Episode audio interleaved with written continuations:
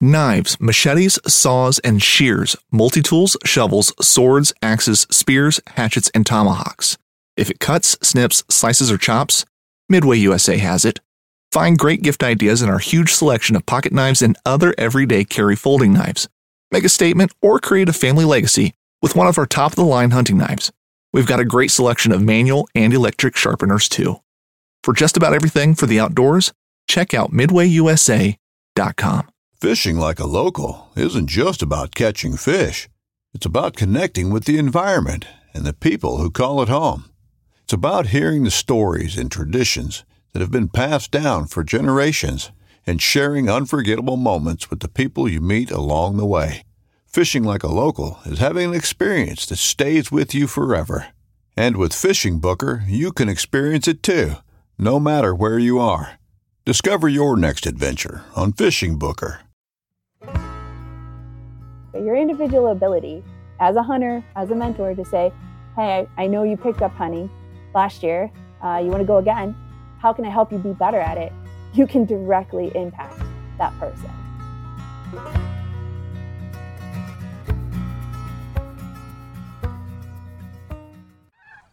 Since 1936, the National Wildlife Federation has worked with hunters and anglers to pass the most important conservation laws in American history and to protect our sporting traditions.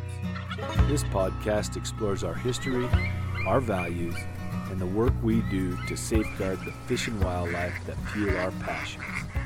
We are NWF Outdoors. Welcome to the NWF Outdoors podcast. This is your host, Aaron Kindle. I'm excited about my guest today. She's a friend of a lot of the work we do, including Artemis. Uh, you may have heard her name. Her name is Sam Pedder, and she's the director of operations at the Council to Advance the Hunting and Shooting Sports. How you doing today, Sam? Doing great. Excited to be here. Thanks for joining. Uh, first, we're going to tell you a little bit about Sam, and then we're going to jump into a bunch of fun subjects uh, and and how she's seeing things in the hunting and shooting sports and R three work, and there's just a lot to cover here, and I'm excited about it. Uh, but first, Sam has is grew up in Pennsylvania, and has been there her whole life. She started in her conservation career at the age of 16 for the Pennsylvania Game Commission. So she's she's a veteran, although being a young person. Uh, she spent some time with the National Shooting Sports Foundation and she's also on the Artemis leadership team. Uh, for those of you who don't know Artemis, you must have been living under a rock at this point because Artemis has taken the world by storm. Uh, it's our sportswomen's initiative at NWF here, and she speaks with Marcia Brownlee uh, quite often and has been an instrumental leader in that program. So we're happy to have her. Uh, Sam, just we always kick this off telling telling our folks what we've been doing outside lately. So I'll, I'll let you do the honors and tell me what you've been up to out in the woods. So my trademark story for the time being is taking my dog and acting as a guide for my little brother to go pheasant hunting. Um, if people know me and their friends, they know I got a puppy in November 2019, and I've worked with him diligently to train him. And uh, we went to a reserve. I'll explain details later, but he and I guided for my little brother for a successful bag limit, and it was the epitome of proud parent.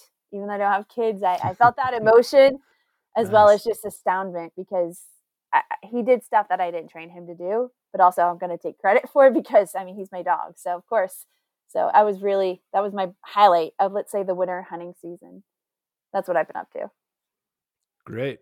Uh, you know, I've been outside some. I haven't been doing anything too sporting lately. I keep I keep hoping to get on the river and do some fishing pretty soon here, but mostly just getting outside, hiking around a little, you know, keeping from being stir crazy and and already planning for next year. Yesterday I put in for my my boy for an elk tag in Wyoming. He is so into hunting right now that uh he wants to hunt every possible critter and in, in, in every possible place. And Wyoming's the neighbor here to Colorado. So we put in yesterday for an elk tag for him in Wyoming.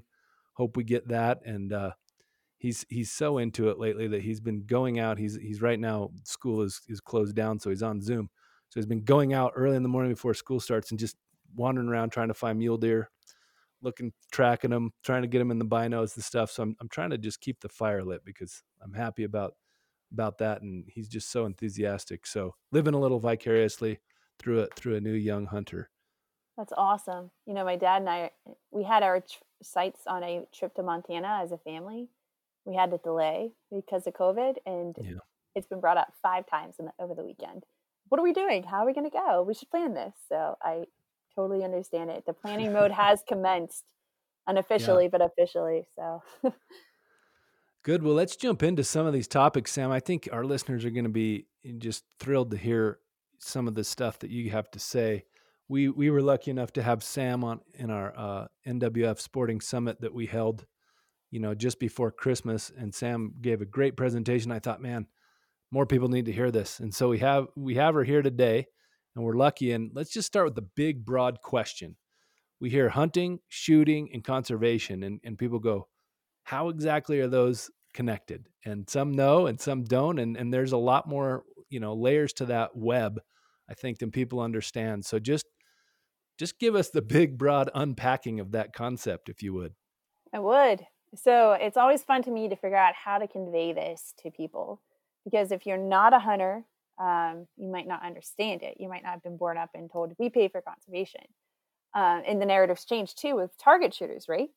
So fundamentally, um, when I buy a shotgun, when I buy ammo, there is an excise tax I am paying that goes to a federal pot and it's allocated to state fish and wildlife agencies to do on the ground management of wildlife for our for our use but also for just the benefit of nature.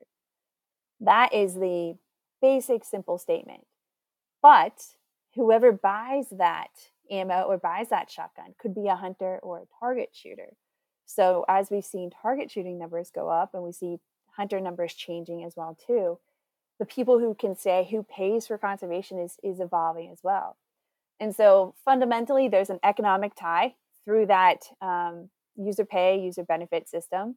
We buy hunting licenses which is another tax or fee i guess i should say fee we pay to pursue a resource but on top of it you know conservation is tied to hunters too because of the connection we have with nature and with wildlife right as a hunter we're physically in the environment so we value it um, that experience of being a part of it. So we're also the volunteers. We're also the teachers for the next generation of sportsmen and women. And we're also the yeah. voices oftentimes. And we can go into lots of conversations of how that's changing in our current environment. But those are kind of the fundamental things of why hunting and target shooting now and, and conservation are all connected. That's a great answer. Tell us a little bit for, for folks who don't know, there's this word we, or this acronym, I guess it is. When there's numbers, I, I don't know if it counts as an acronym exactly, but R3. We all throw it around. We say it. It's one of the kind of insider words or, or acronyms we use. But unpack that a little and tell folks exactly what that means and, and you know some of the work you're doing to help that work. For sure. So R3 officially stands for recruitment, retention, and reactivation. Um, if a hunter is on the landscape and a target shooter and let's say angler and boater too because they're all tied into that participation experience in conservation numbers are changing and i say changing with asterisks because pre-2020 hunting numbers were down target shooter numbers were going up but now with covid we are in a new level of just participation so we're just going to say that hunter target shooter angling and boating numbers are changing and that has forced the conservation industry, our nonprofits like DU, NWF, other other partners, our state fish and wildlife agencies, our federal agencies, and then our industry partners who also pay part of that excise tax that I talked about earlier on. Um, our our whole world of participant numbers is dependent upon people going outdoors and that funding equation as well as the support for wildlife. So with changing numbers, it's forcing our industry to evolve how we interact with customers.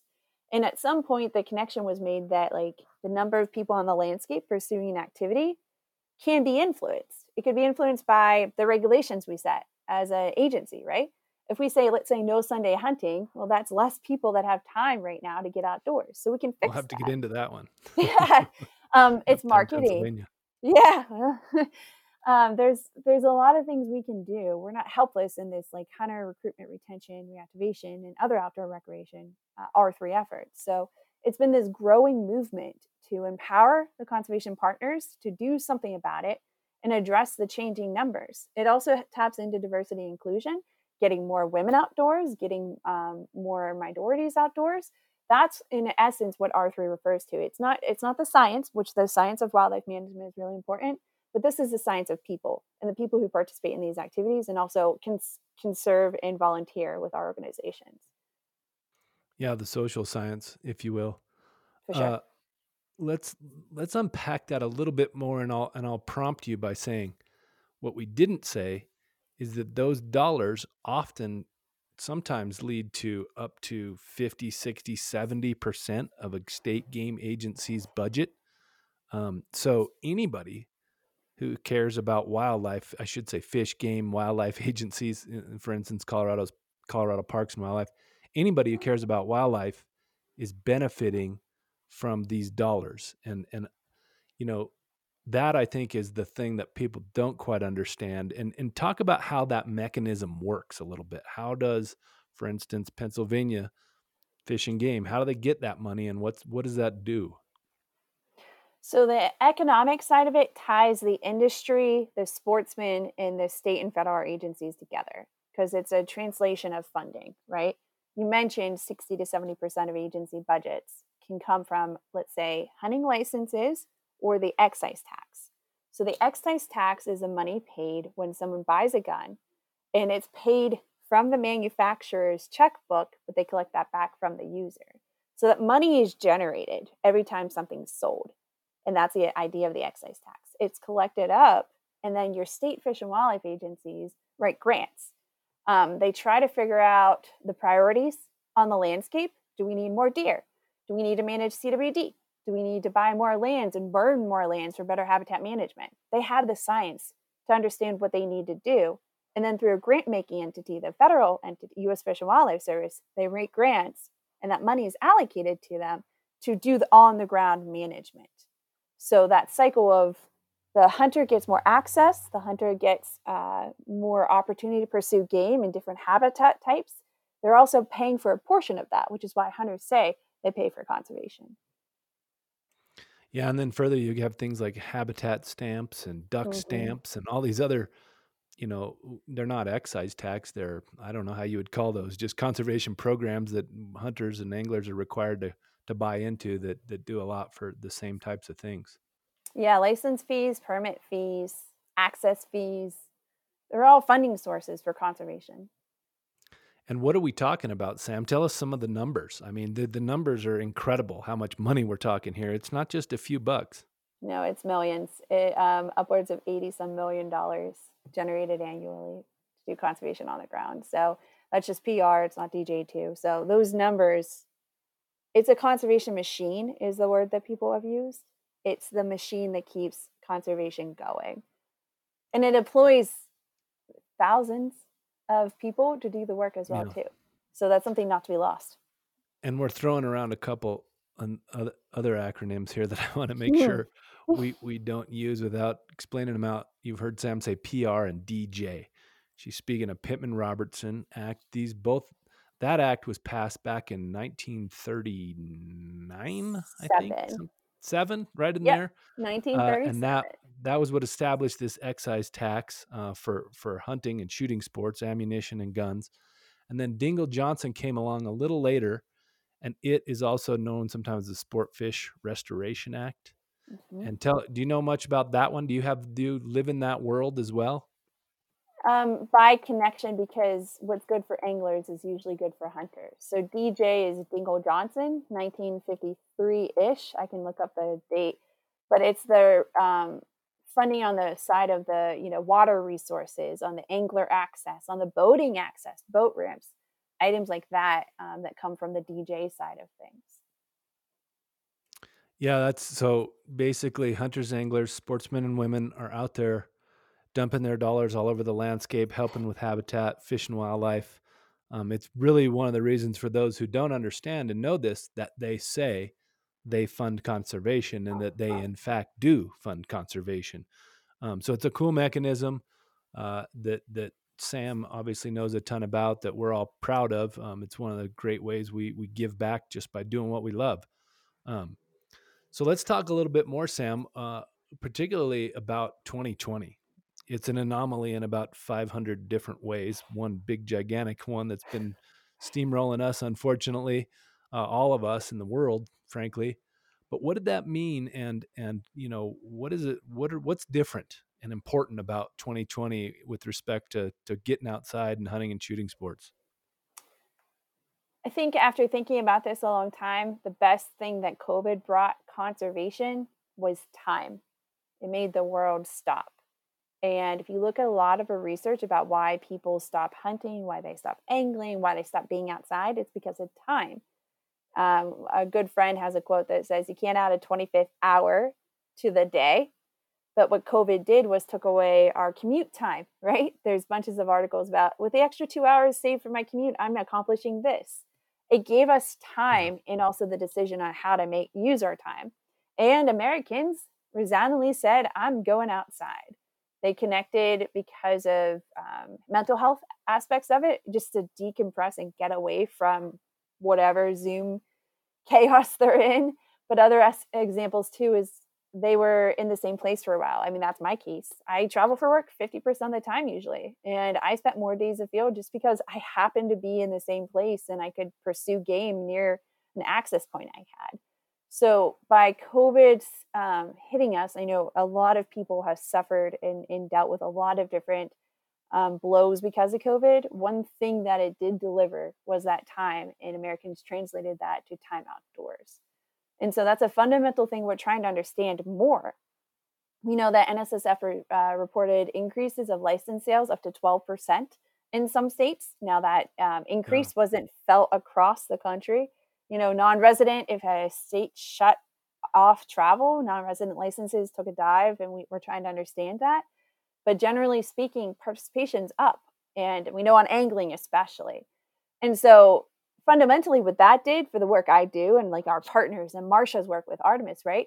It changed our focus a little bit, not from more and more people outdoors in recruitment, but more to retention and how do we keep this blossoming 12% growth let's say on the eh, hunting side? How do we keep that?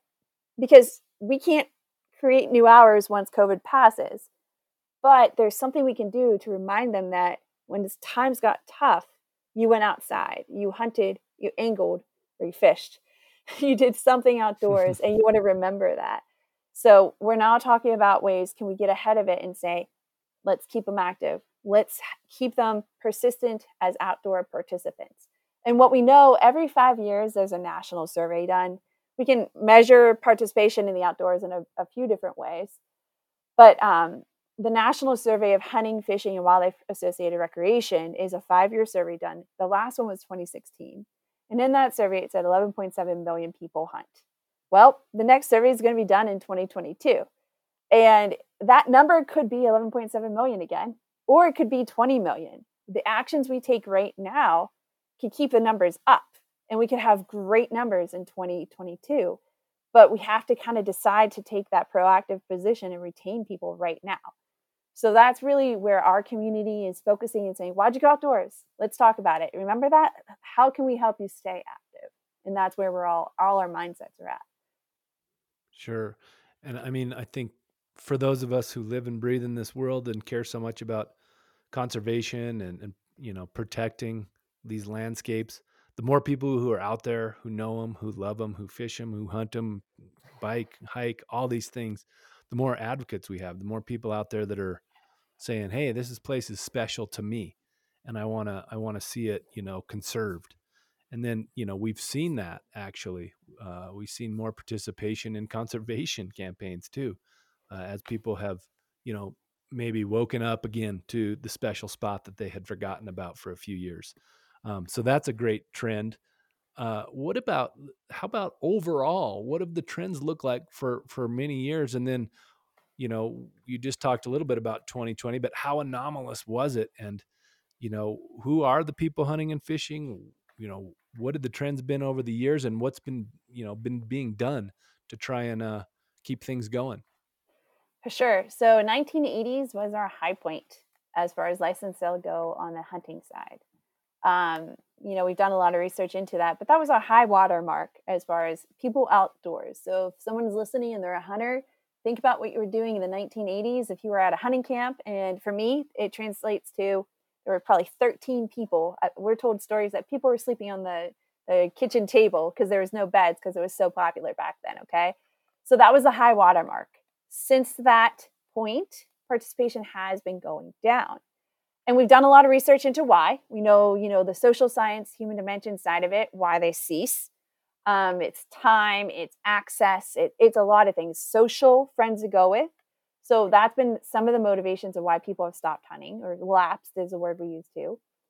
But then on the other side of it, um, the type of people going hunting. You know, we we still have our hardcore hunters, but we're starting to better understand that something called churn happens, and we're getting some of our focus groups and our social science surveys to tell us like the the hardcore hunter who goes year in and year out isn't actually our standard customer. He's actually an anomaly in of himself, right?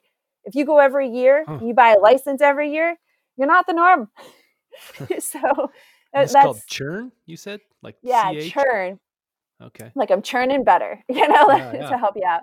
So an average churn rate would be like 35% in a state for a license sales. Huh. And that's um, one in five, one in four people, you know, are, are not buying the next year. And we, we're figuring that out. So our science of figuring out why license sales are going down and participation as a result is going down too is getting better. And so to connect it back to 2020, um, for the last five years, I've worked for this organization as a council. We've worked on that term R3. For the last five years, the thing I've been talking about is license sales are down, but we can do something about it. This is the first time in five years I could say license sales aren't down, but we got to figure out why and how to keep them. Like that's why this is an anomaly because it's a, a lovely yeah. delivery of an opportunity. And so, as far as like, you know, types of hunters as uh, demographics go, um, we know that the women market, and this is why Artemis is so great, the women's market is increasing as part of a representative portion of the hunters that go out too. It went from 10% to 11%. So I'm excited to see the numbers at a national level again because maybe we're at 15% now. I don't know. I'm, I'm looking forward to figuring that out.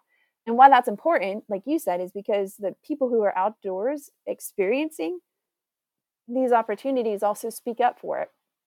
And so we know that, you know, about more than 90%, the actual number I can look up, but more than 90% of hunters right now are Caucasian and, and male. And so as America diversifies into the coming, let's say, five decades, we know we need to get more people valuing and connecting to wildlife and hunting and conservation more too. And by the numbers, we have a lot of work to do. We have a lot of opportunity too, because right now COVID said, hey, this is something that you can responsibly recreate by going fishing, going hunting, taking your hunter ed course online there's a lot of things connected to that. So it, it not only um, delivered us higher numbers by perhaps reactivating some of our former license buyers, it also made it more approachable, I think, the activities of hunting and angling to a broader audience. And that's another reason to capitalize on it right now. Yeah, those are all great points. And, and one thing you talked about there is, you know, how do we invite new people and how do we become and I mean, I it's weird to me too because I, you know, I think about all the folks that I know that are hunters and anglers, and everybody that I know kind of likes bringing somebody new.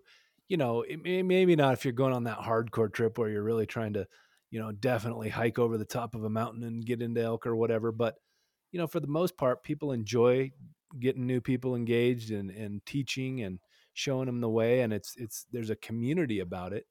And I think being inclusive and inviting is something that you know culturally hunters and anglers haven't maybe been as good at but are getting better at. And then you know the stuff that you do is pretty you know almost formal we'll say. I'll do it in air quotes because you know there's all kinds of different ways. There's no formal definition of what that is. But it, it's it's it has science to it. It has professionals working on it on a regular basis. Um, whereas you know just average joe or jane out there I feel like they're pretty inclusive in general, and maybe it just has to be introduced. I, that's one something maybe you can unpack a little bit for me is how you approach or build programs or just invite people. You know, what is it that we can do to just be a huge inviting community and culture? For sure. I'll start with a personal experience. When I was 17 and 18, I was one of the only chicks I knew that hunted. And for me, I had to learn not only how to tell people why I did it, but also how to get more people outdoors. So I, I started doing some programs because in my mind, I was like, they just need a place to go. They just need an invitation to the range and an established program, right? And that that mentality wasn't new to the people who have taught me taught me how to hunt or target shoot either. It's just the target audience maybe was a different consideration than perhaps in the past. So that idea of, you know, who do you ask to go with you? Why you ask to go with you ask them to go with you? Different aspects is all kind of conversations we're having right now. There's a lot of work being done in the topic of mentoring. And even the word itself, mentoring, is bringing up some connotations to some people. For me, a mentor is like a lifelong teacher, right? My dad's my mentor in my life and my hunting career too. But to some other people, a mentor is somebody you sign up with at work and they teach you how to do your job better. And so when you say you have a hunting mentoring program, new audiences are kind of like, I don't know about this. yeah, exactly. So as we look at it, we're starting to say, okay, what type of mentor do people want to learn from? And then the other thing about um, participation is really the motivations of hunters. Why why do people go outdoors? So uh, a lot of hunters I know, and I don't want to say like the rule of thumb, but a lot of hunters I know eat what they hunt, right? Kind of a common thing that I have venison as part of my diet. I eat pheasant, and I'm probably a little bit snobbish to say that pheasant is better than chicken too. so when it comes down to it, though, um, many people, you know, that mentor relationship and that chance to taste it, even that hasn't been on the radar. And so let's go back to the numbers a second. If the rate, the number of people who actively hunt is going down since the 1980s, that means the pool of mentors out there for other people to learn from is actively going down too, right? Yeah. So if you don't have any teachers, who can be their disciples or who can be their pupils, right? Yeah. So that aspect of it is something to consider too. So there's been a big push for like to learn how to hunt for your food you know, some guys down in Georgia, in, sure. in Kentucky, turned up to some farmers markets with some beer and said, check it out, this is venison. But that was that first experience for a lot of those, let's say, new participants to taste venison for the first time.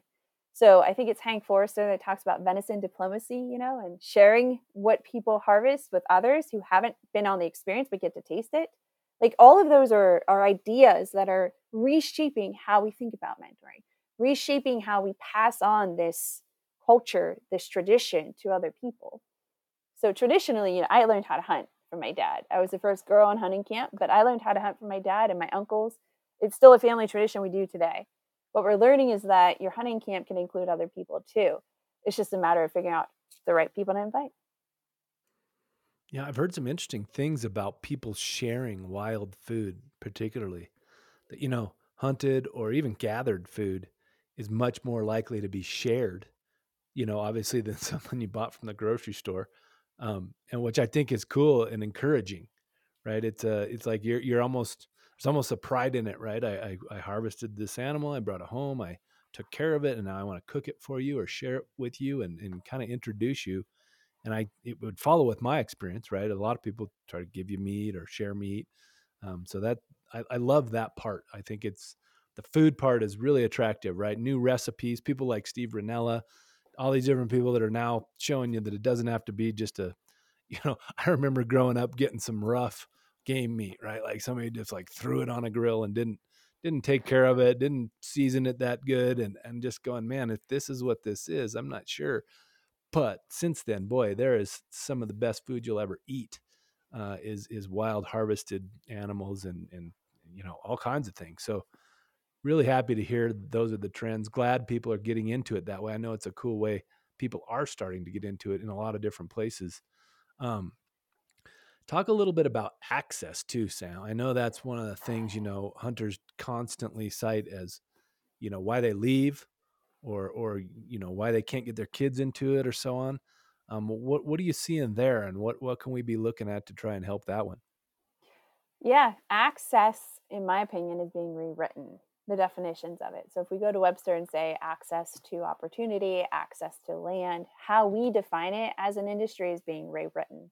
And I say that because partners at TRCP and onX have done a lot with the access work to identify acreage that's quote unquote yeah. landlocked, right? Hunters yeah. can't get on it, but it's called federal public land.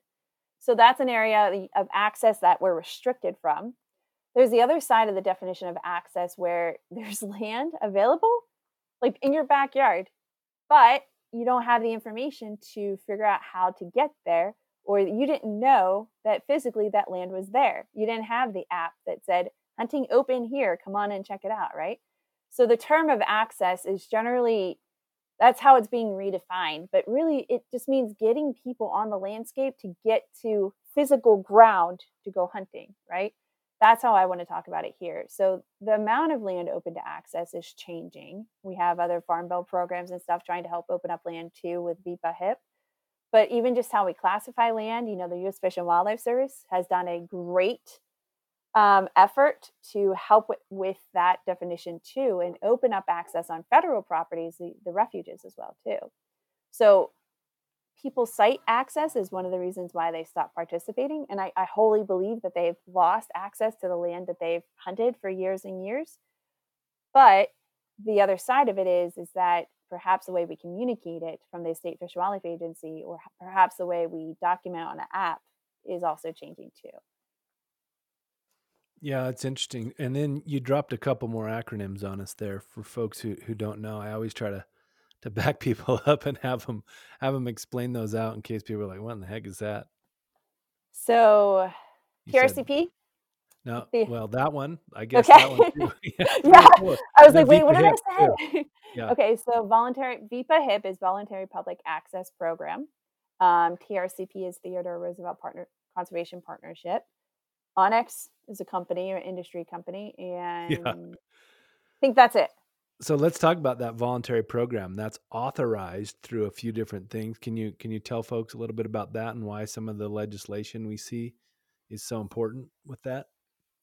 Sure. Um, I won't claim to be an expert on the pol- policy side of it by any regard, but I do know that the sources of funding to get hunters access to either private land or federal land, getting rights of access on there, are varied. You have the Farm Bill legislation, you have other um, sources of legislation too that put pots of monies out there to increase access. And oftentimes it's connected to habitat management. So on the pheasant side, you have yeah. some um, CRP land, Conservation Reserve Program land, uh, and other areas that has a higher value if it's open to the public. But there is there's many efforts that have been done to increase hunters access on land so that they can continue to participate because we know that that's been a direct correlation between ability to go and knowing where to go. Yeah, I was kind of aiming at the farm bill when I said that because the farm bill does so much with agricultural lands, getting access to agricultural lands, which, you know, folks across the Midwest and many other places, uh, like Iowa or Illinois, that are almost all private land right? Like if they didn't have some of those programs, that would be a huge burden uh, to try and find some place that they could go. And maybe if they did find some place, it would be incredibly crowded. So those are just so key, and they they also help farmers and, and ranchers and other people, giving them incentives uh, to allow folks on their land. So um, PA. In Pennsylvania as well too. So here, um, you know, I think it's like sixty some percent of our land is actually private in Pennsylvania. So yeah. the rate of which hunters go to public land, PA, Pennsylvania, acronyms, um, us from PA here have like 1.5 million acres, a little bit more in state game lands bought with license dollars or with or excise tax dollars. But on top of it, we have another some odd acres opened to public access on private land. Sources of funding are the VIPA HIP I talked about, um, in the trying to find those on the landscape we're, we're working on that the agencies working on that the nonprofits and the landscapes working on that because you know a lot of our state land our state owned land is in the north and what we learned is that concentrations of hunters are in the urban areas now that's another trend we're seeing so hunters used to be able to take say two hours to drive to hunting camp on the weekend now you know their preference is to go hunting within 30 minutes of their abode or their, their homestead or their house and so getting them access where they want to go, I know, right? Where are you out there in Pennsylvania? It must be yeah. backwoods. yeah, exactly right. But uh, getting them access where they actually want to go or have the time to go, another time element, has been critical too. So all of this factors into just making the process of going hunting easier. Less decision making, less work, so people can just get in the woods and recreate. That's the whole goal. Yeah, nice. Well, let's talk. Uh, I'm going to try to thread a needle here because you know, with every if every seems like every issue now is kind of uh, just dichotomized. It's like you're this way or you're that, and you're black and it's white, and it's you're Republican or you're. All these things that that I don't prefer to do myself. I really don't like it, but you know, uh, thinking about how we're getting folks introduced to the hunting and shooting sports, right? It's like gun owners against non-gun owners and hunters against non-hunters. You know, how how can we as a community and people who care about these things help normalize it and you know if you will i'm, I'm normalizing air quotes because to you and i it's very normal uh, but how do we help folks understand it's not all about you know crazy gun people or you know crazy hunters that are you know out in the woods doing crazy stuff?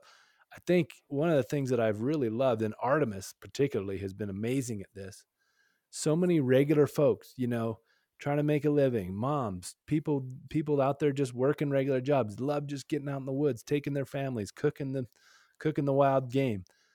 And and that's a beautiful kind of uh, byproduct or maybe it's a direct product but of artemis specifically is that it, it helps people see like that's me right? That's not it's not somebody else out there. That's me. Uh, that looks like me feels like me. So talk about talk about that how we can normalize some of this stuff and and maybe some what not to do examples too. Some some of the things you've seen that people are doing that aren't the way you should do it. So I like to get comfortable in that space in between groups, and uh, I thought a lot about this because good, yeah. You hear my favorite term to you know ask people not to use. Let's say is they. They think this. They think that. I'm like, what? Who is they? Can we define they first? So let's let's delete that from our vocab if we do anything. But um, some tips I've picked up just in my own experience because I teach for conservation leaders for tomorrow and other programs I've been involved in and stuff. And you know, a female hunter who's I'm 32 now.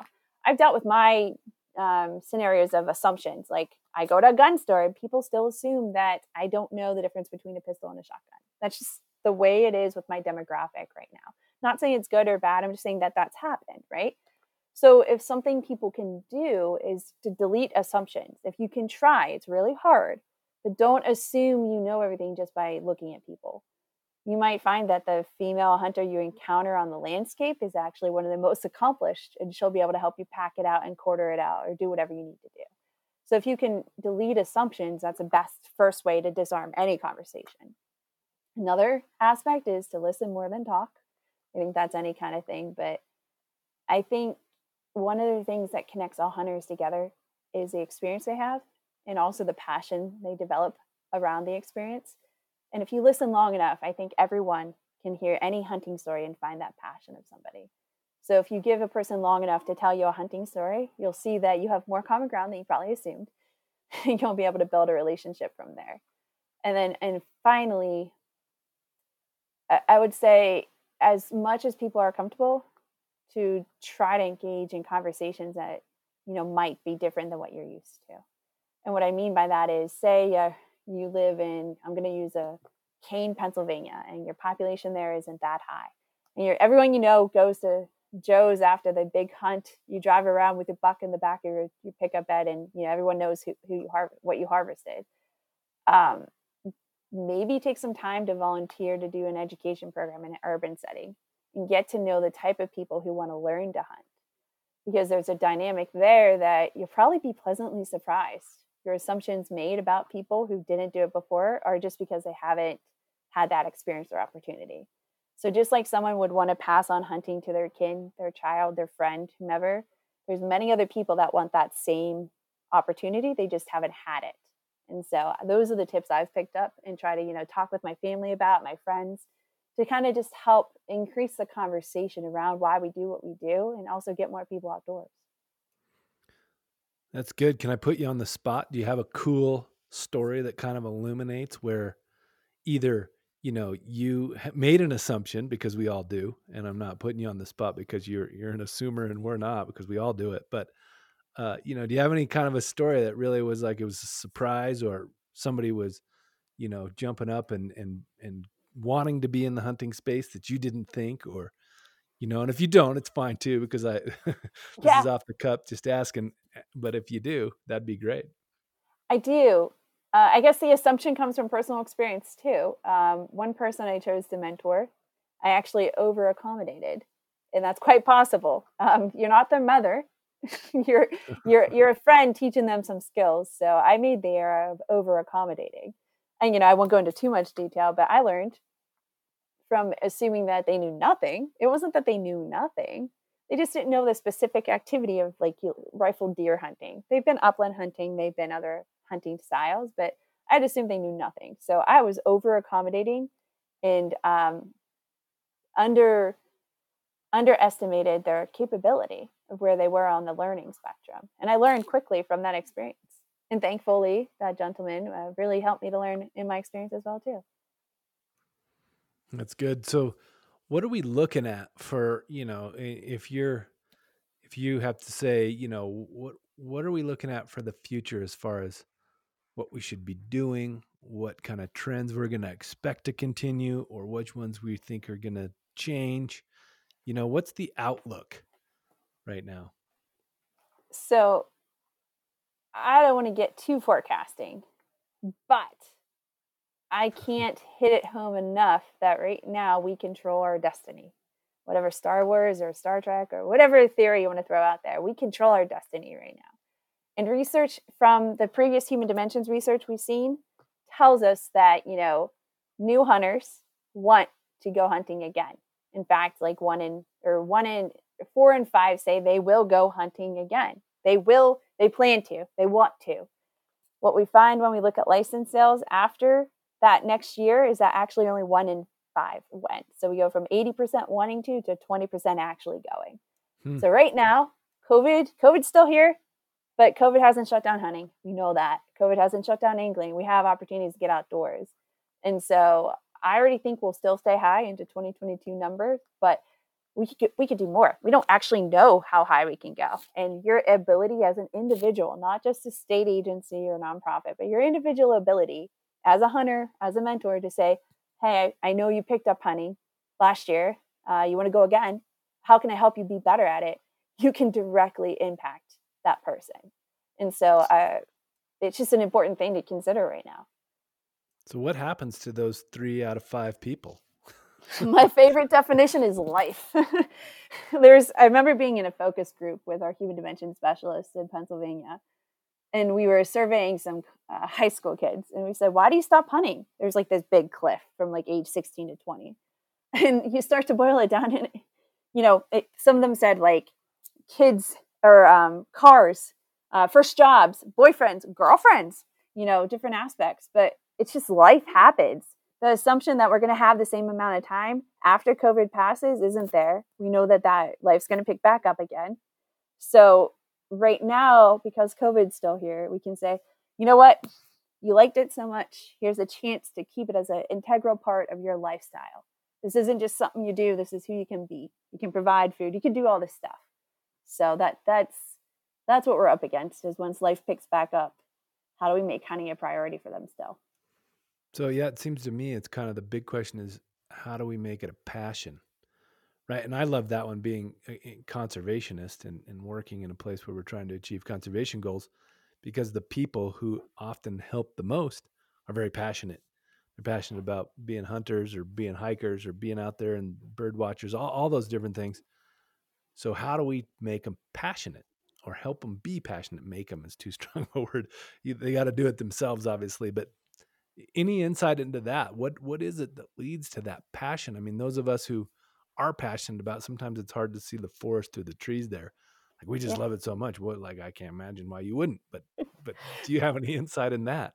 I do. It's um, I look at it as the fact that when someone says, "Are you going hunting?" like in the middle of October, I'm like, "Yeah." They're like, "What are you going for?" I'm like, "I'm not sure. I got so many options. I got to figure it out." Right? Eh, that's that's what you want to pass on, right? And a term in the social science world that they use is avidity.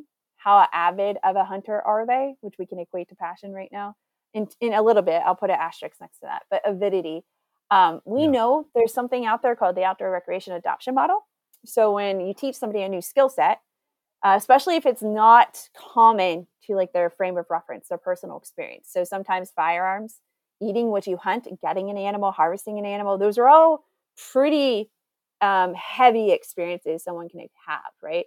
So we know that in this spectrum, as people are going through this and, and learning all these different skills, there's certain kind of let's say boxes that they're going to go through of feelings and emotions and of skill development too. So what our goal is to do is to keep them from the trial stage where they've tried it a couple times that they just continue with support and then without support. How we look at that in license sales is if they buy two years and then they buy the next year and the next year we know we have them hooked how you can influence that from a mentor perspective is like you taught them how to deer hunt fantastic now teach them how to squirrel hunt Teach them how to small game hunt. Teach them how to pheasant hunt. Teach them how to western hunt if you want to. Whatever you can do. Waterfowl, huge waterfowl fan. That's like cracked some people. So highly recommend that too. Whatever you can do to help expose them to other hunting opportunities will help them to become more avid hunters too. Awesome. When you say Western hunt, you mean hunting out west, or is there something I'm missing there? Yeah, our Eastern folks um, understand what I'm saying. We're hosting a, one of the nonprofits okay. I volunteer for is hosting a Western hum, hunting summit. So um, I think what they call it is aspirational hunting.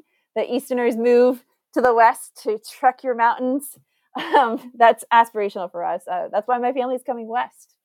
So uh, okay. Western hunting is different than whitetail hunting in the East man, if that meant some sort of thing that I wasn't aware of, I would have been a little taken aback. But I'm glad. I'm glad. Not negative. Let's call it aspirational, goal setting, kind of stuff like that.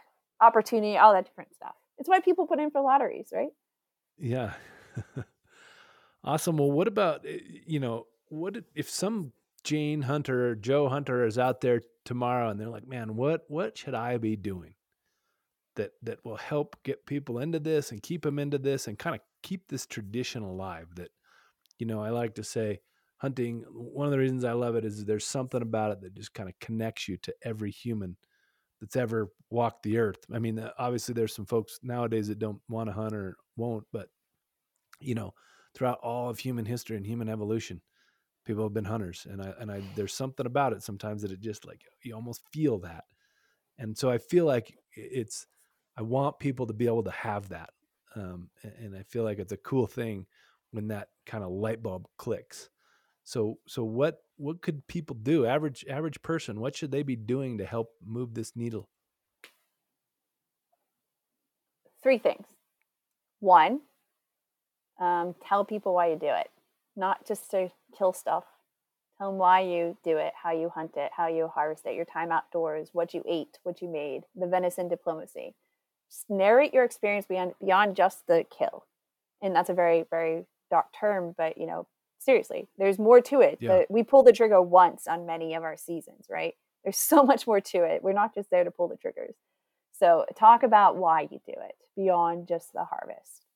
Second look around your network. There is probably someone you didn't think would want to do it. You assumed they didn't want to do it. Ask them anyway. Say, hey, Jim in IT in my office, you want to go hunting? Because most likely they haven't had an opportunity to. Or maybe you're the best mentor for them.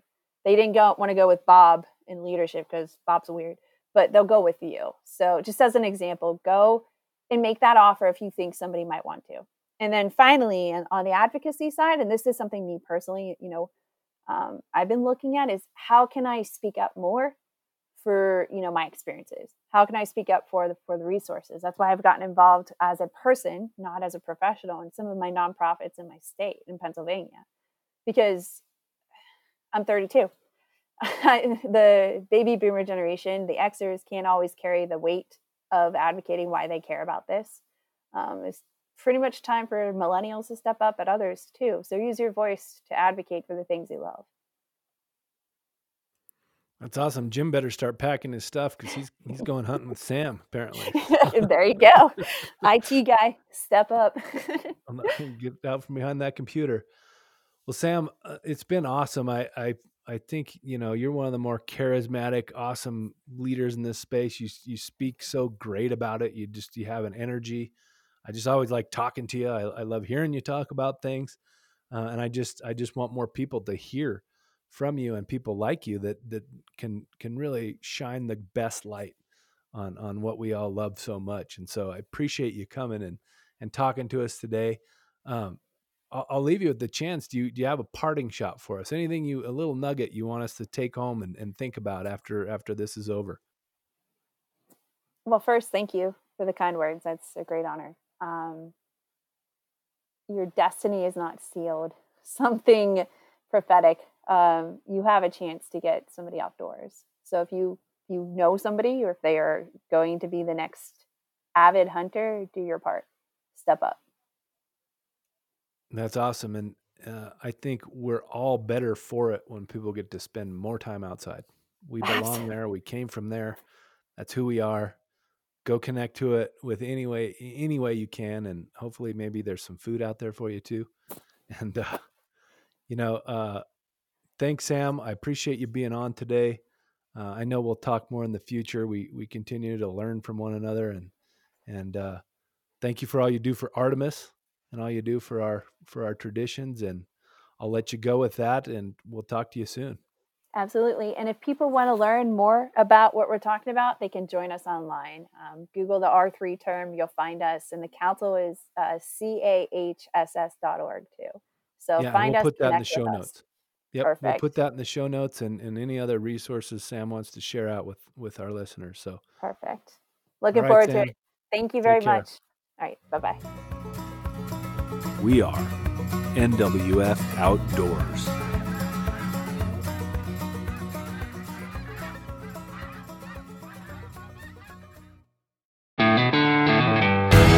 One of the most legendary shows in the outdoors is on Waypoint TV. Don't miss Primo's Truth About Hunting, Wednesday nights at 7 p.m. Eastern on Waypoint TV, the destination for outdoor entertainment.